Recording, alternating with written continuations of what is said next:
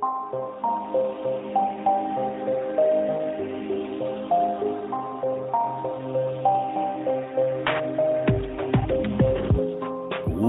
tidspunkt, og rigtig hjertelig velkommen til endnu en... Ej, undskyld, på den undskyld. God tidspunkt, og rigtig hjertelig velkommen til endnu en herlig episode af Noget om Film. Den absolut bedste podcast om film og ting og sager. Øh, jeg sidder her sammen med mine to gode venner, Lars Er Johannes? og Peter. Jeg håber virkelig, der var nok mellemrum mellem, at du snakkede til, at jeg kan klippe det der sammen, så der bliver ordentligt. Og jeg hedder Johannes. Og i dag skal vi anmelde en film, der hedder Triangle of Sadness. Og derudover skal vi selvfølgelig også tale om alle de herlige ting, vi har set siden sidst. Og, ej at forglemme, en række dejlige trailers. Og Peter, Mhm. hvordan har du det med det, du har gjort? Jeg har det meget fint med det. Mestendels. 3 ud af 4 er okay, synes jeg. Okay, der er jeg det er også meget fint med det. Øhm, så skal vi bare kaste os ud i det. Jo, lad os se. Trailers, hvad har du valgt? Jamen, øh, den første trailer, jeg har valgt, vi skal snakke om det, det er selvfølgelig traileren til Tetris. Øh, Apple TV Plus' øh, film øh, med Taron Egerton og Toby Jones og øh, Sofia Lebedeva, hvordan man end udtaler det navn. Øh, og øh, ja, det er en film om Tetris og hvordan de prøvede at smule det ud af Sovjetunionen. Den så meget sjov. Final Countdown var med, og Taron Egerton var med. Altså sangen Final Countdown og personen Taron Egerton. Øh, Jeg tror, det var omvendt. Det kan jeg jo godt lide. Jeg, jeg synes, jeg savner lidt øh, en person, der hedder Mid-Sized Sedan i den her trailer. Det havde været sådan lidt perfekt, må jeg sige. Jeg har En intet. person, der hedder Final Countdown, og en person, der hedder Mid-Sized Sedan i samme film. Det ville være rigtig godt. Mm, det, var, det var sådan, du nåede derhen i dit hoved. Mm. altså, mit hoved arbejder på øh, C-områder, Peter. Det gør det. Øhm, Lars, hvad synes du om uh, traileren til Tetris? Øh, jeg interesserer mig ikke for den. Men, øh, men jeg, jeg er ked af, jeg, jeg kan virkelig godt lide øh, øh, Taron øh, Egerton, men, men han er jo begyndt at ligne en voksen og moden mand. Øh, det- det gør ondt. Kan, hvor, Øh. hvorfor kan du ikke lide det, Lars? Jamen altså, det var bare fordi, at han var ligesom en ungdomlig version af mig. Øh, sådan, har jeg Oh. altid set ham. sådan har jeg altid set ham. Ah, Uh, han er selvfølgelig kun fem år yngre end mig, så, så, så det, er jo, det er jo selvfølgelig en stakket frist, jeg, jeg har givet mig selv ved at identificere mig med, med, med Taron Egerton. mm-hmm. Uh, men, men nej, han, han, nu, nu, nu ligner han snart bare mig, uh, med overskæg og, og rynker i panden. Og det gjorde mig ked af det, goddammit. Altså, jeg kan ikke se forskel på dig og Taron Egerton, Lars, det må Nej. jeg sige. Nej, det kan jeg heller ikke. Sige, som snydt ud af næsen på jer selv. Men, uh, men, uh, Som man siger. Uh, uh, nej, øh, jeg er simpelthen træt af, at alting skal være uh, uh, sande historie, i stedet for bare et godt eventyr. Uh, og på en eller anden måde, så tænder det mig helt af, at uh, jeg, jeg gider ikke at se historien om Tetris. Lav en god russisk koldkrigs spionfilm uh, med Taron Egerton, så vi, er, så vi er værter. Men jeg gider ikke at se, hvordan Tetris kom til USA, fordi jeg er ligeglad. Hvad hvis det havde været samme film, men Taron Egerton var en elver? Så havde det været Øh, fantasy jo. hvis det var en elver, der skulle få Tetris til USA, Ja. så ville jeg ikke have været interesseret, fordi jeg gider ikke at høre historien om, hvordan Tetris kom til USA. Okay, okay. Jeg, jeg, vil høre, jeg vil høre en interessant historie, en god historie. Hvad hvis det Tetris, og det var elvisk? Hold, du forstår, hvad mit problem er med plottet, Peter. Det gør men, men, tak, ikke. Men, men tak, fordi du prøver at hjælpe. Det var slet. Jeg tænker, der er fat i noget der, Lars. Det må være... det er meget tæt på dit problem med, med plottet. Uh, Jeg Ja. må sige, at uh, jeg synes også, at uh, traileren til Tetris... Det, altså, det virker lidt som en relativt uinteressant historie i en relativt uinteressant setting med nogle meget grå og monotone farver, som de prøver at pifte op med lidt sjov humor og bla bla bla, og jeg synes overhovedet ikke, det fungerede. Um, jeg ved ikke, jeg synes bare, det så lidt kedeligt ud, må jeg indrømme. Altså, det ser jo ikke forfærdeligt ud, men jeg ved ikke, om de koger lidt for meget øh, suppe på det ben. Nej, altså, det var heller ikke fordi, at jeg var sådan op og stå over, hvor exciting den trailer var. Jeg, jeg kan bare godt lide Taron Egerton, og altså, jeg er nok lidt sådan så moderat underholdende ud. Jeg er altid klar på noget, noget koldkrigs øh, film lige meget, fuldstændig lige meget, hvad det handler om. Om så det er noget så fjollet som Tetris. Okay, lad, nu skal jeg prøve at brainstorm på noget, du ikke ville være interesseret i en koldkrigskontekst. Hvad hvis det var en film, en øhm, claymation animationsfilm, om en hest, der samler på frimærker, og det var et koldkrigstema? Det lyder egentlig meget sejt.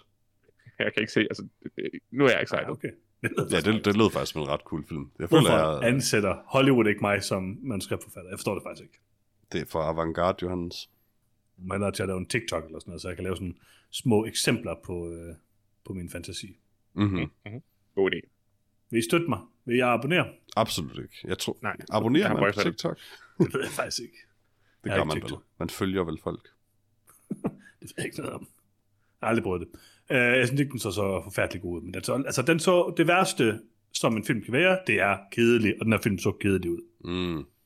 Okay. Jamen, øh, det, vil jeg, det vil jeg huske, når vi når til den fjerde trailer til i dag. Øh, men inden vi kommer så langt, så skal vi snakke om traileren til øh, Boston Strangler, øh, med ingen ringer end Keira Knightley i hovedrollen. Og øh, jeg vil ærlig, øh, jeg nåede at blive meget nervøs, da jeg så, der stod Hulu øh, med det samme. Og så, åh nej, er det her bare sådan en eller anden dum tv-serie i virkeligheden, eller er det sådan en virkelig low-budget film? Og det er lidt det sidste. Men øh, det så da okay underholdende trods alt. Det var meget fedt at se Keira Knightley igen egentlig. Altså, du har valgt nogle meget øh, grå trailers, Peter. Det må man give dig. Øh, Ja. Den er også lidt grøn, den her. Og det vil jeg sige, det grønne, det reddede det lidt for mig. Øh, jeg synes, det så, det er så fint nok ud. Det er sådan noget who done it, og det er sikkert meget spændende. Øh, med nogle gode skuespillere, og det så ikke vanvittigt godt ud, det så ikke vanvittigt forfærdeligt ud. Jeg, den kunne jeg da godt lige uh, sætte mig ned og hygge mig med en, uh, en kold søndag aften. Jeg er selvfølgelig ked af, Lars, til gengæld, at det her det er endnu en sand historie. Jamen, det var, det var der, det gik op for mig, hvorfor mm. jeg var så Mm. sur. Fordi øh, nu, øh, i trailer nummer to, der var jeg jo ved at være oppe i det røde felt, mm. hvor jeg øh, sad og råbte og skreg, hvorfor skal alting være baseret på en sand historie? Hvorfor kan folk ikke bare finde på noget? Det er nemmere. Mhm. Heste, frimærker, kold krig. Det er nemt. Øh, og så tror jeg bare ikke, jeg gav den her trailer en færre chance på det punkt og frem. Øh, så det anerkender jeg. Øh, så jeg var i dårlig humør. Mm. Fair. Mm. Jamen, jeg har desværre faktisk ikke særlig meget andet at sige om den øh, selv, heller ikke. Det, det var ikke en sindssygt altså, spændende trailer, men den, det lignede da en okay produktion. Det er lov at sige, det var, var, var det ikke, øh, var det Ridley Scott, eller hvad var det, eller var det David Fincher, det er faktisk lidt i tvivl om. Ridley Øh, Scott. Ridley Scott har produceret ja. Den, eller hvad den var. Og det er lidt ærgerligt, fordi at, ja, der, var, der er jo faktisk sådan lidt sådan Zodiac-vibes, en af de absolut bedste krimifilm nogensinde. Um, og det er jo David Fincher. Men også fordi, at uh, The Boston Strangler er jo bare en interessant case um, i sådan en film her. Lidt af samme årsag som uh, Zodiac er en uh, interessant uh, case, eller Zodiac Killer er en interessant, interessant case. Mm-hmm. Det her med, hvem er det egentlig, der har gjort det. Og, um, og det tænker jeg da kunne være meget spændende på sådan en film her. Lidt ligesom det er utrolig spændende og nervepirrende i Zodiac. Men jeg skal bare forstå, du var ked af, at David Fincher ikke havde produceret den, på trods af, at han ikke har instrueret den, selv hvis han havde. Altså, jeg er, bare, jeg er personligt nok gladere for David Fincher end for Ridley Scott, sådan lige umiddelbart. Så øh, det er rigtigt nok nogenlunde på samme niveau. Jeg kan bare godt lide David Finchers øh, take på de her krimier. Jeg ved ikke lige, Ridley Scott er. Jeg, jeg kan også godt lide Ridley Scott, men øh, Nå, jeg tror mere, Men, at det øh, der undrer mig, at det med, at det, altså, fordi jeg tror ikke, Ridley Scott har haft øh, særlig meget fingre med i den her films det tror jeg ikke. Og det, Det tror jeg heller ikke, David Fincher ville have haft, hvis det havde været ham. nej, det tror jeg heller ikke. Det tror jeg da også, du ret i. Det var mere bare det der med, at øh, der var det i hvert fald en sammenlignelig film, som jeg synes var rigtig god, fra en person, der sådan tentativ, eller sådan i periferi, periferien havde været med til at lave den.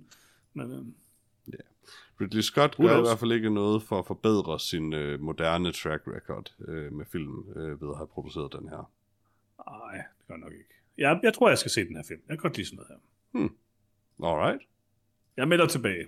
Okay, okay. Jamen, øh, indtil vi hører tilbage fra dig, efter du engang har set Boston Strangler på Hulu, eller en anden tjeneste, sandsynligvis i Danmark, øh, så, øh, så skal vi da tale om traileren til Past Lives, øh, en film om en øh, koreansk kvinde og en øh, hvid amerikansk mand, eller en amerikansk-koreansk kvinde er hun vel, øhm, som til, til synligheden mødes, bliver gift, og så dukker hendes øh, barndoms øh, forelskelse op, og begynder at hænge ud. Hvad synes I Ja. om øh, Past Lives-traileren? Lars.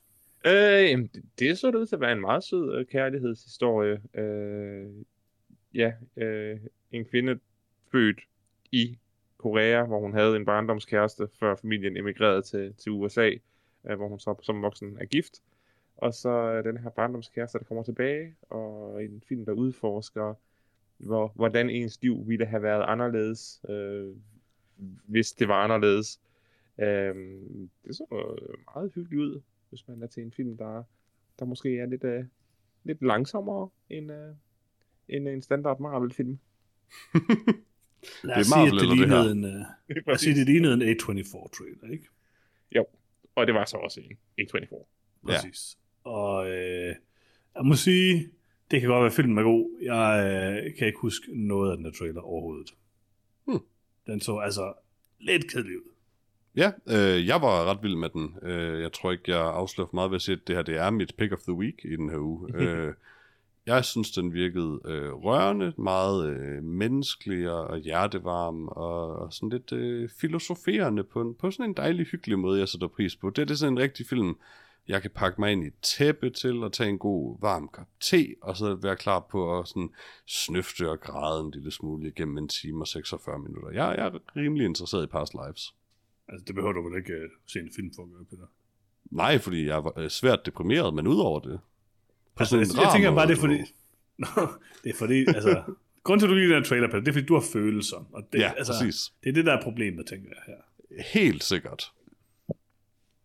det er præcis okay min Jeg synes psykolog altid ikke- siger til mig, Hans.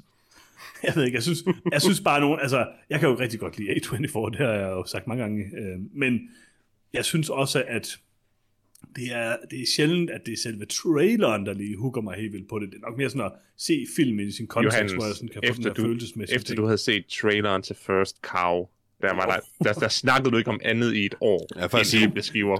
Johannes' største løgn i livet er måske nok, at det ikke er traileren til en A24-film, der interesserer Okay, ham. lad mig jeg, sige jeg det vil argumentere for, at Johannes er væsentligt mere interesseret i A24-trailers, end han er i A24-filmen. Jeg har set flere A24-film end nogen af jer, og jeg Det er, er men enig, men du, kæmpe- er, men du er særligt glad for deres trailers.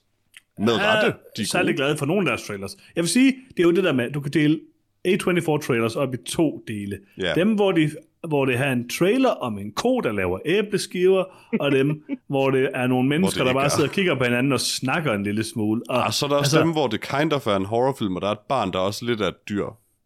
Det tæt, jeg lægger den sådan lidt i den her kategori med en ko, der laver æbleskiver. Ikke? Altså, Okay. det er sådan de interessante trailers. Og så er der de der trailers, så er der sådan en Minari-trailer, sådan en god film, men er det en spændende trailer? Ah, det var nogle mennesker, der stod og kiggede lidt på hinanden. Og en lade. Og også en fantastisk god film. Præcis, det er det, jeg siger. Og den her, det er sikkert også en fantastisk god film. Men det var ikke en ko, der laver æbleskiver i traileren, vel? Lars, så spørger jeg det- bare det var dig, er der Det var rent faktisk en ko, der laver æbleskiver i First Cow? Øh, Overført betydeligt. I overført betydning, ja. altså, Det, det er et meget centralt tema i... i Altså i First der bliver Cow. malket. Ja. Ja, okay, super. Nej, men jeg skulle bare lige være sikker, fordi du ved, Johan siger ting, og hvis, man, hvis jeg spurgte ham, så ville han bare sige, at ja, det var bogstaveligt talt sandt. Der var 4-3 format, Peter, ikke?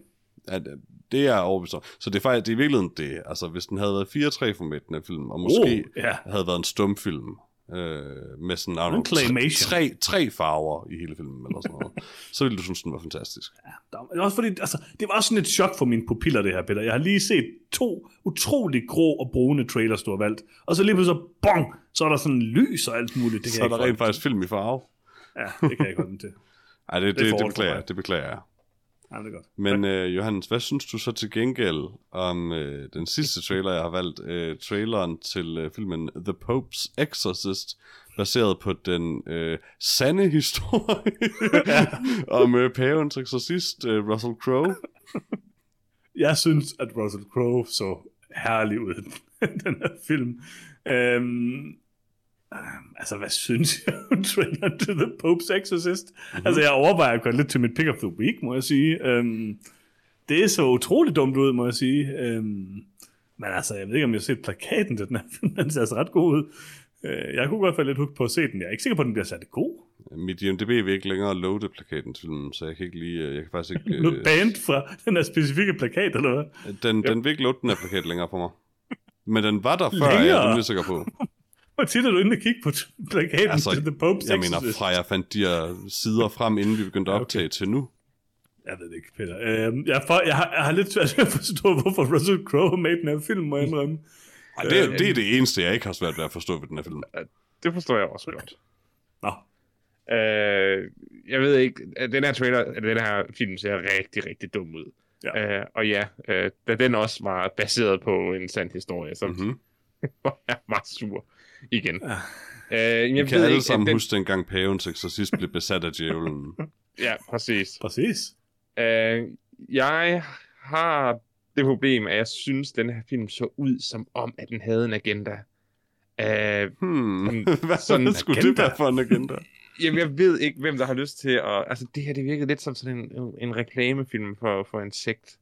Øh, Det hedder den katolske kirke, Lars. Ja, præcis. Det var også det, jeg prøvede at sige på en, på en taktfuld måde.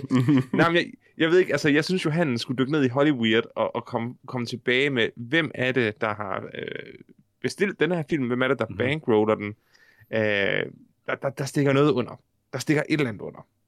Men Lars, jeg, allerede her kan jeg sige, jeg er way ahead of you. Godt. Fordi, jeg ved ikke om du ved det, men den her film er baseret på øh, historien om øh, fader Gabrielle Amorth.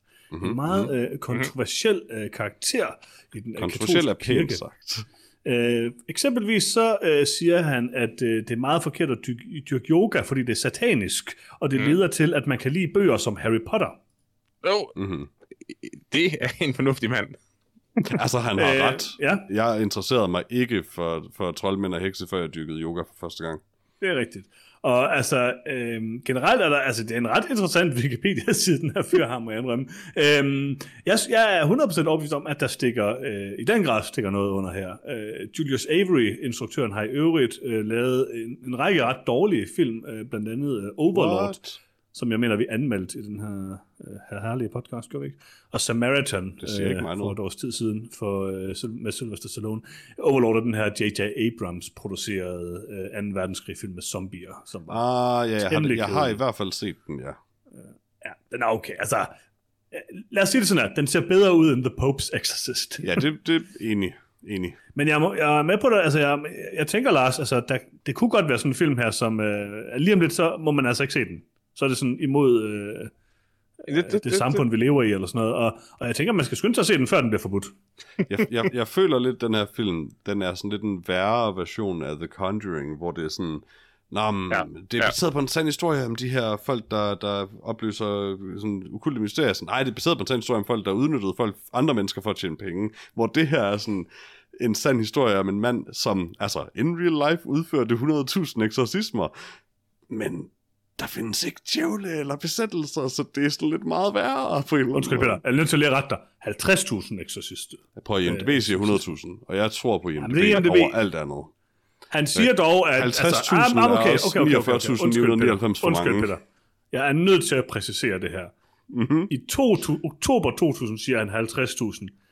I, øh, I marts 2010 siger han, nu er det 70.000. Der er lige kommet 20.000 oveni, ikke? Ja, han døde i og han døde 2016. sa- der Yes. var, der var Men så siger han så, og det er her, det lige stikker lidt af, så siger han, at i maj 2013, der er der altså 160.000. Uh. Det vil sige, at han har altså lige lagt 90.000 oveni på tre år. Det er altså travlt. en eksponentiel stigning i eksorcismer af den her mand. Det må man sige. så, så det er 900 i rundetal om dagen, Ja, han har det er udført så mange. i en treårsperiode.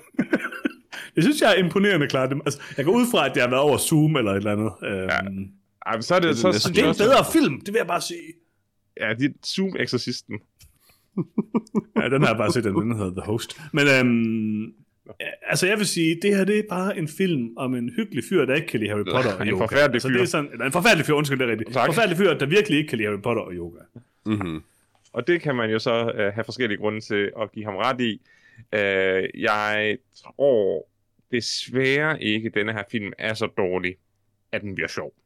Jeg tror Nej, bare, det- den er så, det- det tror jeg jeg tror bare, den er så dårlig, at den, at den er dårlig. Den så lidt ud som, den kvalitetsmæssigt ligger lige der omkring The Nun, øh, som nok er den. Det var, der sidste gang, jeg følte mig tvunget til at se en af de her Conjuring-film. Um, Jeg må sige, den ser dårlig ud, den her, Peter. Det gør den altså. The Nun er forfærdelig, det var lidt det, jeg den er forfærdelig. Øh, den film ser rigtig dårlig ud, var præcis det, jeg prøvede at sige, Jørgens. Mm, okay. øh, og øh, Russell Crowe ser rimelig horribel ud i den. Øh, han, altså, som, som, som sagt tidligere, det eneste ikke den film er, at Russell Crowe er med. Russell Crowe er, må næsten være definitionen på en has-been. Um, han er Ah. sådan lidt den nye Steven Seagal.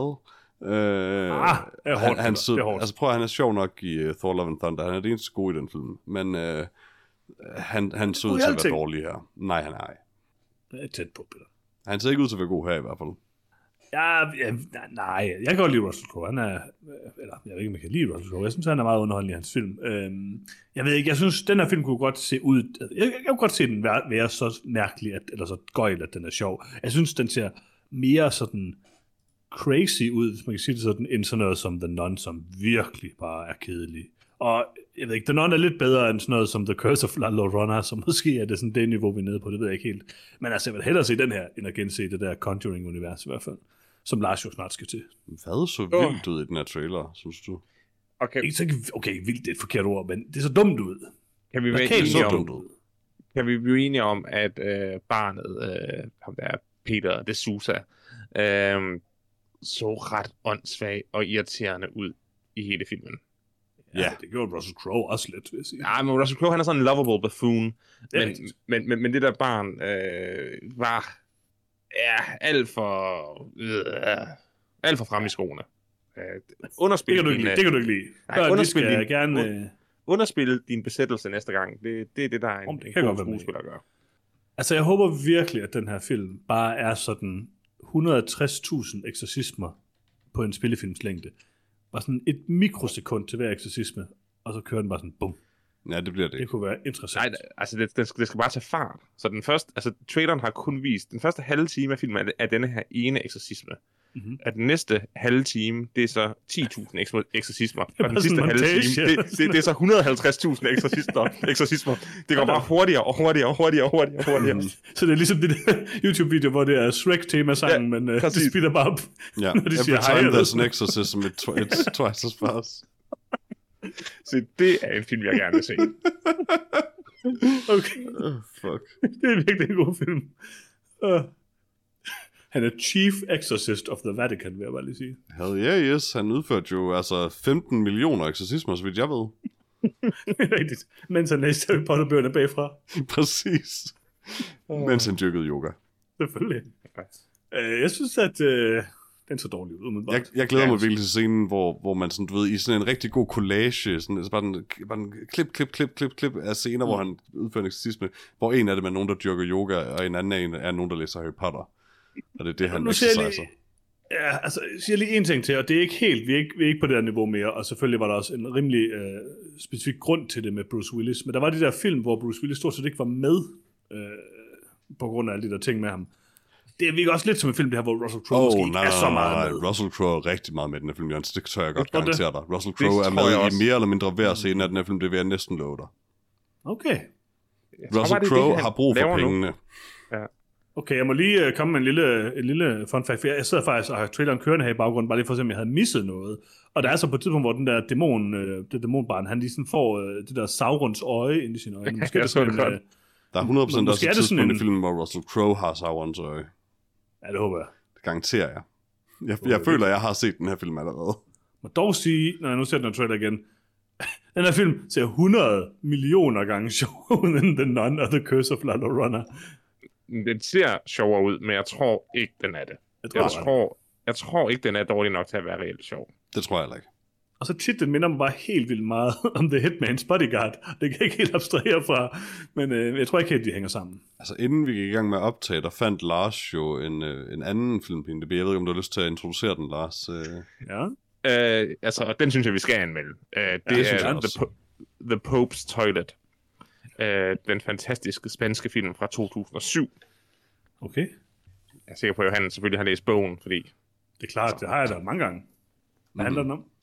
Jeg har ingen idé. Bare søgt på IMDb efter The Pope's En, Exorcism. øh, en, en, en film fra Uruguay. El Bano del Papa. mm-hmm. Ja. God ud. Oh, ja, Øh, jeg, har lige, jeg har lige hurtigt set den igennem øh, på, øh, på, Ja, man på YouTube. ja. Så den er nemmere at anmelde, kan man sige. Øh, den så, øh, den så, den så hjerte, altså den så, den så øh, by God They're Trying ud. Ja. En hjerte, hjertefølt øh, film. Jeg vil meget hellere jeg- se Pavens Toilet, end jeg vil se Pavens Exorcist. Ja. Yeah. Altså, lidt, er lidt en sammenhængende tematik her, fordi det er et eller andet med en eller anden fyr, der siger, at der kan skaffe 60.000 til 200.000 folk, der skal møde op et eller andet sted, ikke? Mm-hmm. Og det sker altså ikke helt. Der er måske lidt en parallel til de der mange eksorcismer, om den anden fyr, han laver. Mm. Bortset fra, de skete jo. Han var effektiv. Mm, det er klart, det er klart.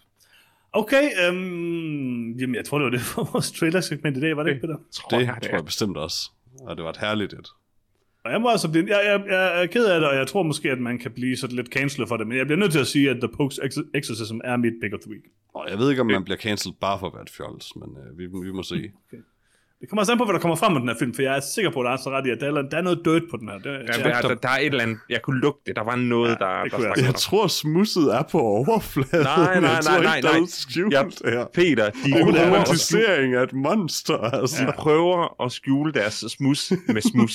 De og, gør- det er, Ja, det og, og, og det er en meget smart taktik, for så tror man, jamen smusset er jo på overfladen, men nej, nej, nej, nej, nej, nej. det går meget dybere. Det går meget dybere, Peter, det lover jeg. Nå, uh, mit pick of the week er selvfølgelig Past Lives, fordi det er det eneste, der er en film, uh, en historie, som, som der er nogen, der har skrevet, og ikke bare nogen, der genfortæller pjat. Undskyld, der er nødt til at sige, at Evans Bilodobubudus, han har skrevet The Pope's Exorcist. Nej, det er baseret på en sand historie, Jørgens. Det er baseret på en historie. Altså, det ene, det er en film om et monster, der Nå. lavede eksorcismer. Det andet, det er en film om et monster, der dræbte kvinder i Boston. Og det tredje, Ja. ja. det er et monster om en person, der bragte Tetis til USA. Er Altså, lidt Jeg gider, jeg gider ikke uh, de der, et monster, der gør noget forfærdeligt. Uh, Past Lives så hyggeligt ud. Jeg vil gerne, Lidt øh, for hyggeligt. jeg vil gerne på podcastens vegne undskylde for Johannes' øh, desperate forsøg på at udtale et, et græsk efternavn. Det var da tæt på. Spilotopopoulos. Det lyder meget fint. Jeg tror også mere, at det var måden. Det lidt lød som om Johannes gjorde nar efternavnet første Det gør jeg ikke. Han har skrevet Hercules med øh, hvad hedder det, Dwayne Johnson. Oh, jamen, den er god. Uh, mit pick of the week er også Past Lives. Ikke nødvendigvis af Lars' uh, af samme grund som Lars, uh, men simpelthen bare fordi jeg synes, den så bedre ud end de andre. Uh, det- det er også en, en, en fiktionsfilm, så vidt jeg ved, uh, jeg kan se. Men uh, det var ikke, uh, som sagt, det var ikke sådan, det, det afhang af. Jeg tror måske også, jeg bliver nødt til at vælge Boston. Som sådan Nej, du har valgt The. Pope's Exorcist. Og du Okay. mener det heller ikke, hvis du vælger Boston Strangler. Det ved jeg, du ikke gør. Og for jeg tror faktisk, det, altså det, jeg, vil, jeg vil i hvert fald sige, det er ligesom Boston, jeg rent faktisk kommer til at se. De andre kommer jeg ikke til at se. Det er helt sikkert. Du kommer helt sikkert til at se The Pope's Exorcist. Jeg, tror- jeg tror altså, at den er forbudt, før, den, før jeg får mulighed for det, Peter. Det må jeg sige. I don't know, der er, altså, hvis, hvis The Flash kan udkomme, øh, så Okay. kan den her film også. Det er også lidt vildt. Det, jeg så traileren til den. Har I set traileren til den? Jamen, jeg har ikke taget den med segmentet, fordi jeg synes, vi skulle snakke om den i podcasten. Så lad os lade være med det. Men det er mærkeligt. Du Ja. har cancelet The Flash, Peter. Det har jeg. Okay. Skal vi anmelde en film? Lad os gøre det. Vi skal anmelde uh, Triangle of Sadness. Og uh, Peter, hvem har lavet den her film, og hvem er med i den? Jamen, den er skrevet og instrueret af Ruben Østlund, og øh, med i den har vi Charlie Dean, øh, Woody Harrelson, Harris Dickinson, Slatko Buric, øh, Dolly DeLeon, Alicia Eriksson, øh, Karolina Gynning, Vicky Berlin, Oliver Ford Davis, øh, Samuel Mellers, nu er vi vist så langt nede, øh, at jeg tror, det begynder at blive svært. Øh, IMDb er mærkeligt med lister. Der er masser af folk med. Ja, det må man sige. Og har du en lille opsummering klar? Det har jeg da i hvert fald. Som altid oversat fra IMDb's sikkert udmærket engelsk til sikkert også udmærket dansk. Og det lyder så er Google Translate, hvis jeg ikke fik sagt det. Fik jeg sagt det? Det gør jeg ikke. Øh, Øh, men det lyder sådan her. Et modemodel berømthedspar deltager i et begivenhedsrigt krydstogt for de superrige. Jeg kan rigtig godt lide det sammensatte ord modemodels berøm, modemodel berømthedspar. Det er meget præcist, vil jeg sige. Øhm, jeg synes, der er en ting, vi er nødt til at adressere, før vi kommer i gang med den anmeldelse. Ja, mm-hmm. Lars, jeg tænker, jeg ved, altså, at du, du ved, hvad jeg taler om. Du har jo lovet, at du forud for den her anmeldelse, altså da du så traileren til Triangle of Sadness, at se alle Ruben Østlunds film. Yes. Har du gjort det? Nej. Okay, men du har Men dog ja. set den her film. Men, men, men, men, men jeg havde tænkt mig at gøre det, fordi Ja, jeg vil meget gerne se Force Majeure, og jeg vil meget gerne se The Square. Men øh, jeg har simpelthen brugt min tid på, på, på fjol og tant og fjæs, så mm. Da det endelig kom til det, så havde jeg kun tid til at se en film, og så tænkte jeg, så må jeg hellere se den, vi skulle anmelde. andet havde været lidt problematisk. det er meget Ja, godt bud. Ja. Men Peter, du har set Force Majeure, men ikke The Square, er det ikke rigtigt? Korrekt. Yes, og jeg har set dem alle tre. Og læst bogen. Ja, jo jo, altså. Jeg har skrevet bogen, ikke? Ja. Øhm, Mm. Hvad synes I om uh, Triangle of Sadness? Jeg synes, vi skal høre Lars først. Du har intet forhold til Ruben Østlund, men du var meget excited under trailer. Ja, det var jeg. Øh, jeg tænkte, at det her det var en film, der er med øh, kynisme og en spydig øh, skandinavisk øh, humor øh, skar igennem det, det rige og dekadente samfund, vi lever i. Øh, og, og, og det har jeg jo, det, det, det var det også i bund og grund. Jeg øh, må dog indrømme, at jeg synes altså også, at den her film har øh, nogle problemer, øh, som, som jeg ikke øh, ved, øh, om, om jeg helt havde, havde håbet på, der ville være. Hvis jeg skal beskrive filmen, så vil jeg kalde det for en, øh, en, øh, en katastrofefilm i laveste gear. Øh, lige så stille går filmen igennem sit plot, og jeg vil ønske, at jeg kunne sidde sådan helt øh, øh, fejnsmækker øh, snobbet og sige, at, at det, er virkelig, øh, det er virkelig nødvendigt, at filmen tager sig den her gode tid, så man, sådan budskabet øh, kan, kan synke ind. Men, men, men budskabet er ret lige til, øh, og derfor virker den exceptionelt lange pacing og næsten to og en halv timers løbetid på filmen bare øh, selvfed og, og, og, og unødvendig. Øh, og så selvfølgelig det værste af alt, det gør, at filmen bliver en lille smule kedelig. Øh, der er, der er scener i ny der er super stærke, super sjove, super øh, skarpe, men så sker der bare ikke noget sådan i et par minutter af, af relevans, øh, før den næste øh, scene tager over. Øh, og der er også dele af filmen, som jeg, som jeg synes virker bare en lille smule halvbagt. Øh, det her koncept med, med den russiske øh, kapitalist, øh, der møder den øh, amerikanske øh, marxist, eller socialist, øh, det er sådan, okay, ja, det, det, det, det, det, det er et godt setup. Men, men det er bare et setup, og det bliver aldrig rigtig forløst. Det er det samme som at starte en joke med at sige, at en nonne og en automekaniker går ind på en bar. Og så siger man, ja. Og så, det var det. Jamen, hvad så? Jamen, det, det var bare det, de gjorde, og så drak de en øl. Altså, det, det er, hvad hedder det, um, uh, Woody Harrelsons karakter over for Slatko Boric. Uh, der, der opstår sgu aldrig rigtig noget, noget magi i deres, uh, i deres samtale. Så uh, jeg fortryder ikke, at jeg har set The Triangle of Sadness, men, men jeg, jeg har altså heller ikke ramt helt overhovedet, desværre. Mm-hmm. Mm-hmm. Peter, lad os høre, hvad du uh, siger. Øh, altså, jeg var enig med, med Lars, indtil han begyndte at sige negative ting om filmen. Øh, hmm. øh, Så, ja, okay. Jeg er vild med Triangle titlen. of Sadness. Nej, han sagde nogle pæne ting først også, tror ja, jeg. det gjorde han også. Um, men øh, jeg, jeg er vild med Triangle of Sadness. Jeg kan godt lide Ruben Østlund, og øh, Triangle of Sadness var præcis det, jeg ville have ud af filmen. Det var en, en, en skarp satire over øh, det moderne, kapitalistiske, sådan, mere vil have mere samfund, øh, og, og heldedyrkelse af rigdom på en eller anden måde. Um, samtidig med, at det bare var cinematografisk fryd øh, med et øh, fantastisk soundtrack. Øh, og virkelig, virkelig velbrugte øh, sange øh, undervejs i filmen. Øh, jeg synes, øh, i forhold til, hvad hedder det, øh, bare for at tage fat i noget konkret, Lars sagde, i forhold til øh, Slatko Buric og Woody Harrelsons øh, interaktioner, synes jeg faktisk, det var ret øh, fantastisk, hvor øh, meningsløst det var, fordi at hele deres øh, samtale, hvor de identificerer som kap- henholdsvis kapitalist og marxist, er fuldkommen performativ. De, ingen af dem er det, de hævder. Altså, de sidder vidderligt bare og læser citater op på deres telefoner, og altså, de, de, de optræder jo bare. De, de, de prøver at undslippe deres fuldkommen ligegyldige eksistens på en eller anden måde ved, ved at gemme sig bag noget idealisme på en eller anden måde af en eller anden Jeg synes, det er så skønt, hvordan der bare intet kommer ud af det. mm, det gør du i hvert fald ikke. Og, og det synes jeg var, var altså, for mig var det joken i hele den udveksling. Um, at det bare er to gamle stive mænd, der bare snakker lort til hinanden, øh, mm. og bare prøver at undslippe ja, situationen. Um, for mig, den her film øh, vandt en, en, en plads i mit hjerte under hele, hvad kan man sige, det der starter som en rengøringssekvens øh, på hjerten, um, hvor der bliver spillet noget dejlig hård musik. Øh, det er en af mine yndlingsscener i filmen i længere tid, tror jeg. Øh, og jeg og den, den var, altså resten af filmen var omtrent samme niveau, men det var virkelig, det var peaket for mig. Jeg var, jeg var vild med Triangle Sadness.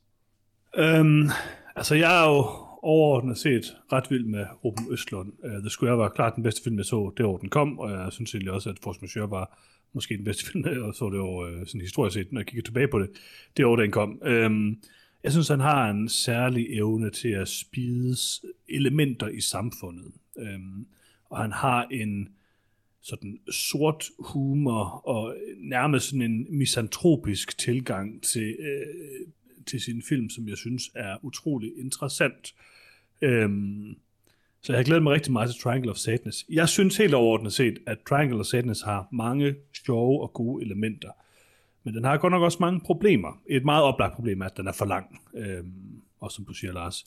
Øhm, den, den er alt for lang i forhold til, hvad den tematik kan bære til, synes jeg. Og det er fordi, den, det andet store problem er, at den er meget, meget, meget banal et eller andet sted. Øhm, den har sin pointe, og den bruger den så hele filmen på at øh, udpensle på en meget, meget, meget sådan... Øh, øh, on the nose-agtig måde. Og det fungerer nogle gange, og nogle gange synes jeg ikke helt, det fungerer. Øhm, den har meget til fælles med sådan noget som, som Parasite, øh, og jeg synes også noget mere til fælles med, okay med Parasite, nogle af de andre, for eksempel High Rise og sådan noget, end den har øh, til fælles med, øh, med hans tidligere film. Øhm, og jeg synes, det er lidt det der problemet. Altså, jeg synes, Parasite er helt oplagt en bedre film end Triangle of Sadness, synes jeg. Øhm, den har ikke den samme humoristiske tone, men den har en meget mere bidende og dybdegående og, og sådan øh, øh, refleksiv øh, øh, tilgang til det her med øh, samfundsklasser og øh, eat the rich og hvad det ellers handler om. Øhm, og jeg synes også, at når jeg så tænker tilbage på sådan en film som High Rise, jeg ved godt, jeg var som den eneste, der var helt oppe at køre over High Rise, men jeg synes også, den er mere interessant, fordi den er bare mere et spectacle. Øh, Triangle har den der ene øh, opkast-scene, som alle taler om, og den synes jeg overordnet set bare var for lang. Øh, den er udmærket. øh, jeg tror, jeg har det lidt som dig, Lars, med, at øh, dialogen mellem Woody Harrelson og Slotko Porridge købte jeg heller ikke helt. Altså, det er sådan lidt, der er for mange af de der ting i den her film, som ikke sådan øh, får en til at føle noget. De er sådan for overfladiske og for oplagte og for, ja, for følelseskolde på en eller anden måde, for distancerede. Øh, og, og, og, og sådan havde jeg det godt nok lidt hele vejen igennem. Jeg synes egentlig, at Triangle of Sadness er bedst, når den er sjov. Øh, jeg synes, der er nogle oprigtigt sjove og sorte scener i den. Altså, jeg kan godt lide scenen, hvor at... Øh, jeg ved ikke, jo, det må godt sige en spoiler. I akt 3, hvor en af karaktererne finder øh, en person, personen kender, og øh, tager øh, ringen af personen. Øh, mm. Det synes jeg er en, en øh, god sort humor Ruben Ostlund scene, som jeg godt kan lide. Øh, jeg synes, hele interaktionen på restauranten mellem de to øh, modeller er, er rigtig, rigtig god. Øh, det var nok min favoritscene i virkeligheden. Med regningen og sådan den dialog, de har mm, der. Ja, starten. Og der tænkte jeg sådan, da jeg hørte den, så tænkte jeg, okay, det her, det er lige mig. Det elsker jeg. Og så blev det bare sådan for overfladisk på en eller anden måde. Øhm, og det kunne den aldrig rigtig undslippe. Og, og det kombineret med, at den bare er så lang, som den er, øh, kombineret med det, at jeg helt sikkert synes, at hans to tidligere film, som jeg har set, er bedre. Især The Square, som jeg synes altså rivaliserer øh, Parasite i sådan kompleksitet og, og dybde. Øhm, det gjorde bare, at jeg ikke rigtig følte noget for Triangle of Sadness. Og da jeg så den, lige da jeg så den, så tænkte jeg, den var ret god, måske lidt skuffet, lidt overfladisk, men jeg synes egentlig, den var underholdende. Jeg synes, det var sjovt, at jeg så den. Men, men som jeg er kommet længere og længere væk fra den, jeg tror, det er en uges tid siden, jeg så den, så betyder den bare mindre og mindre for mig, det må jeg bare sige. Øh, det var nok lidt skuffende alt i alt, det må jeg sige. Ja, vi to er, det er jo ikke overraskende, synes jeg, fordi vi mm-hmm. to mhm. er meget uenige om det, det her med films, øh, om film får noget inherently ud af at være komplekse, eller om der er noget inherently godt i, at en film er simpel. Det, der, der ligger vi jo lidt, tror jeg, over for Nå, men altså, det er ikke så meget det. Den er simpel nej, men, og varer utrolig lang tid, den her film. Ja, for mig, ja, altså, jeg synes, den var enormt underholdende hele vejen igennem, nemlig. Øh, den, den har meget distinkte akter, med, med altså, som, både, som rummer egne setups og payoffs, og Altså, det så sker nok forskellige artet i mm. filmen, til at den sagtens kan bære den runtime, den har. Øh, jeg elsker også, hvor, altså jeg elsker, hvor simpel den er. Det, det gør jeg ofte i film. Øh, jeg, jeg synes, en film, der har en simpel pointe, og bare gerne vil eksistere i den, og lege lidt med, med sit øh, setup på en eller anden måde, eller sit, uh, sin præmis, er dejlig. Øh, og jeg synes bare, Triangle Sadness har det enormt sjovt med det, den gerne vil være, øh, og prøver ikke at, at overreache. Øh, det synes jeg var, var dejligt forfriskende. Øh, der er ingen tvivl om, at det ikke er en lige så god film som Parasite. Altså, misforstå mig ikke. Det, det er slet ikke i den øh, liga. Um, men Triangle of Sadness var bare... Jeg synes nemlig, det er et spectacle, den her film. Øh, den, den går så mange forskellige steder hen. Den har bare... Altså, den, den, det er bare en fest. Øh, som jeg virkelig bare morede mig over øh, hele vejen igennem. Og så synes jeg jo ikke, at den på nogen måde er mere simpel eller overfladisk end Force Majeure. Force Majeure er en ufattelig simpel film, øh, som for mig næsten om noget dvæler for længe i sin, i sin ene konflikt. Altså det, det er en film, helt, en hel film om én konflikt. Om det, um, det, okay, det, det, altså man kan jo ikke sige, synes, at og jeg synes ikke, det, den siger, og jeg synes ikke, det den siger på nogen måde komplekst. Mængden af plot er jo ikke ens betydende, eller ikke Nej, men jeg ens synes heller ikke, det den taler om på nogen måde kompleks. Det er meget simpelt, så det, det, Jeg det synes- den, det behandler. Det er der ikke noget galt i, Det men det er det. Det synes jeg ikke. Jeg synes, at det, den behandler, er noget... Den, den tager nemlig lige præcis fat på en karakter, eller flere karakterer, og behandler deres relationer, behandler dem som mennesker, og siger noget om, hvem de er. Og det er, lidt, det, det er egentlig lidt det ikke i virkeligheden, som er problemet med... Altså, det synes jeg jo- altså, det er jo det, den gør. Altså, den, den handler jo om mennesker. Og Triangle of Sadness handler ikke om mennesker, den handler om karakterer, som er sat i scene for at være underholdende i sidste ende. Og jeg, jeg tror måske også, og, det synes jeg heller ikke som sådan, der er noget galt med, det, det synes jeg egentlig er rigtig fint, og jeg, jeg kan sagtens følge dig rigtig meget det, du siger, Peter. Jeg synes måske bare, at det det, der bliver problemet, det er måske i virkeligheden, at det som Ruben Østlund så også er, som folk kan være sådan meget splittet på, det er jo, han er meget misantropisk anlagt i sin, sin film. Og, og jeg synes, når hans karakter ikke har den dybde, de har i The Square og Force Majeure, så synes jeg, det bliver sådan tenderende til det, jeg ved ikke rigtig, hvad man kan sige, sådan ikke, det er sådan, ja, sådan, så, så, så, så, så hvad hedder det, så kan den ikke bære sin, sin tematik, synes jeg. Jeg tror, jeg vil ønske, at karaktererne var mere komplekse. Mhm. Og mere dybe på en eller anden måde. Altså, at man lærte dem at kende Det, på en det, eller det, anden ja, måde. det, det, det, det er det, jeg savner. Altså, ka- kaptajnen er alkoholiseret. Fint. Hvorfor er han det? Det får vi ikke at vide. Øh, altså, der, der, der er bare mange ting. Det er bare, at du får at vide, at det her det er den person. Og så udspiller der sig et lille tableau. Øh, nogle personer er med øh, meget kort tid, øh, tjener ikke så meget formål. Nogle er med hele vejen igennem. Øh, men, men du lærer dem ikke at kende øh, på nær måske undtaget den her øh, mandlige øh, model, som, som ligesom er også er through-linen fra, øh, fra start til slut. Øh, men øh, ja, jeg, jeg, jeg vil gerne have, have været dybere ned øh, i, i, i materien.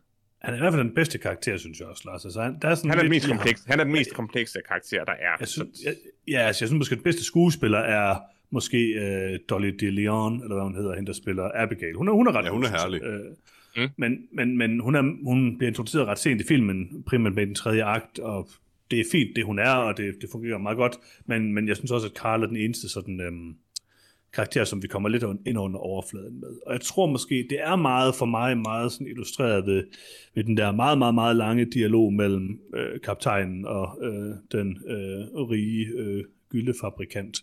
øhm, I øvrigt herligt det- spillet af Slatko Boric, synes jeg. Ja, ja, altså, de, de er jo begge to gode, det er bare det der med, at der er ikke, du ved ikke, hvem de er, så du har ikke rigtig noget forhold til det, de siger, og det er sådan lidt, der er vidderligt nul grund, altså der er, og det er jo nok i virkeligheden det, der er stort problem, der er ingen grund til, at den ene skulle være marxist, og den anden skulle være kapitalist, som du ved som beskuer. Det er bare filmen, der siger, jeg skal bruge en karakter, der er marxist, og han skal være øh, den øverst befalende på det her sted, vi nu er, jeg skal bruge en person, der er ultrakapitalist, og han skal komme fra et sted, der historisk er fattigt. Og sådan. Altså, det er sådan, det er meget, meget, meget opstillet og meget, meget, meget karikeret, og det, det er okay, synes jeg. Men så havde jeg nok bare brug for lige at få sådan øh, lidt introduktion til de her karakterer.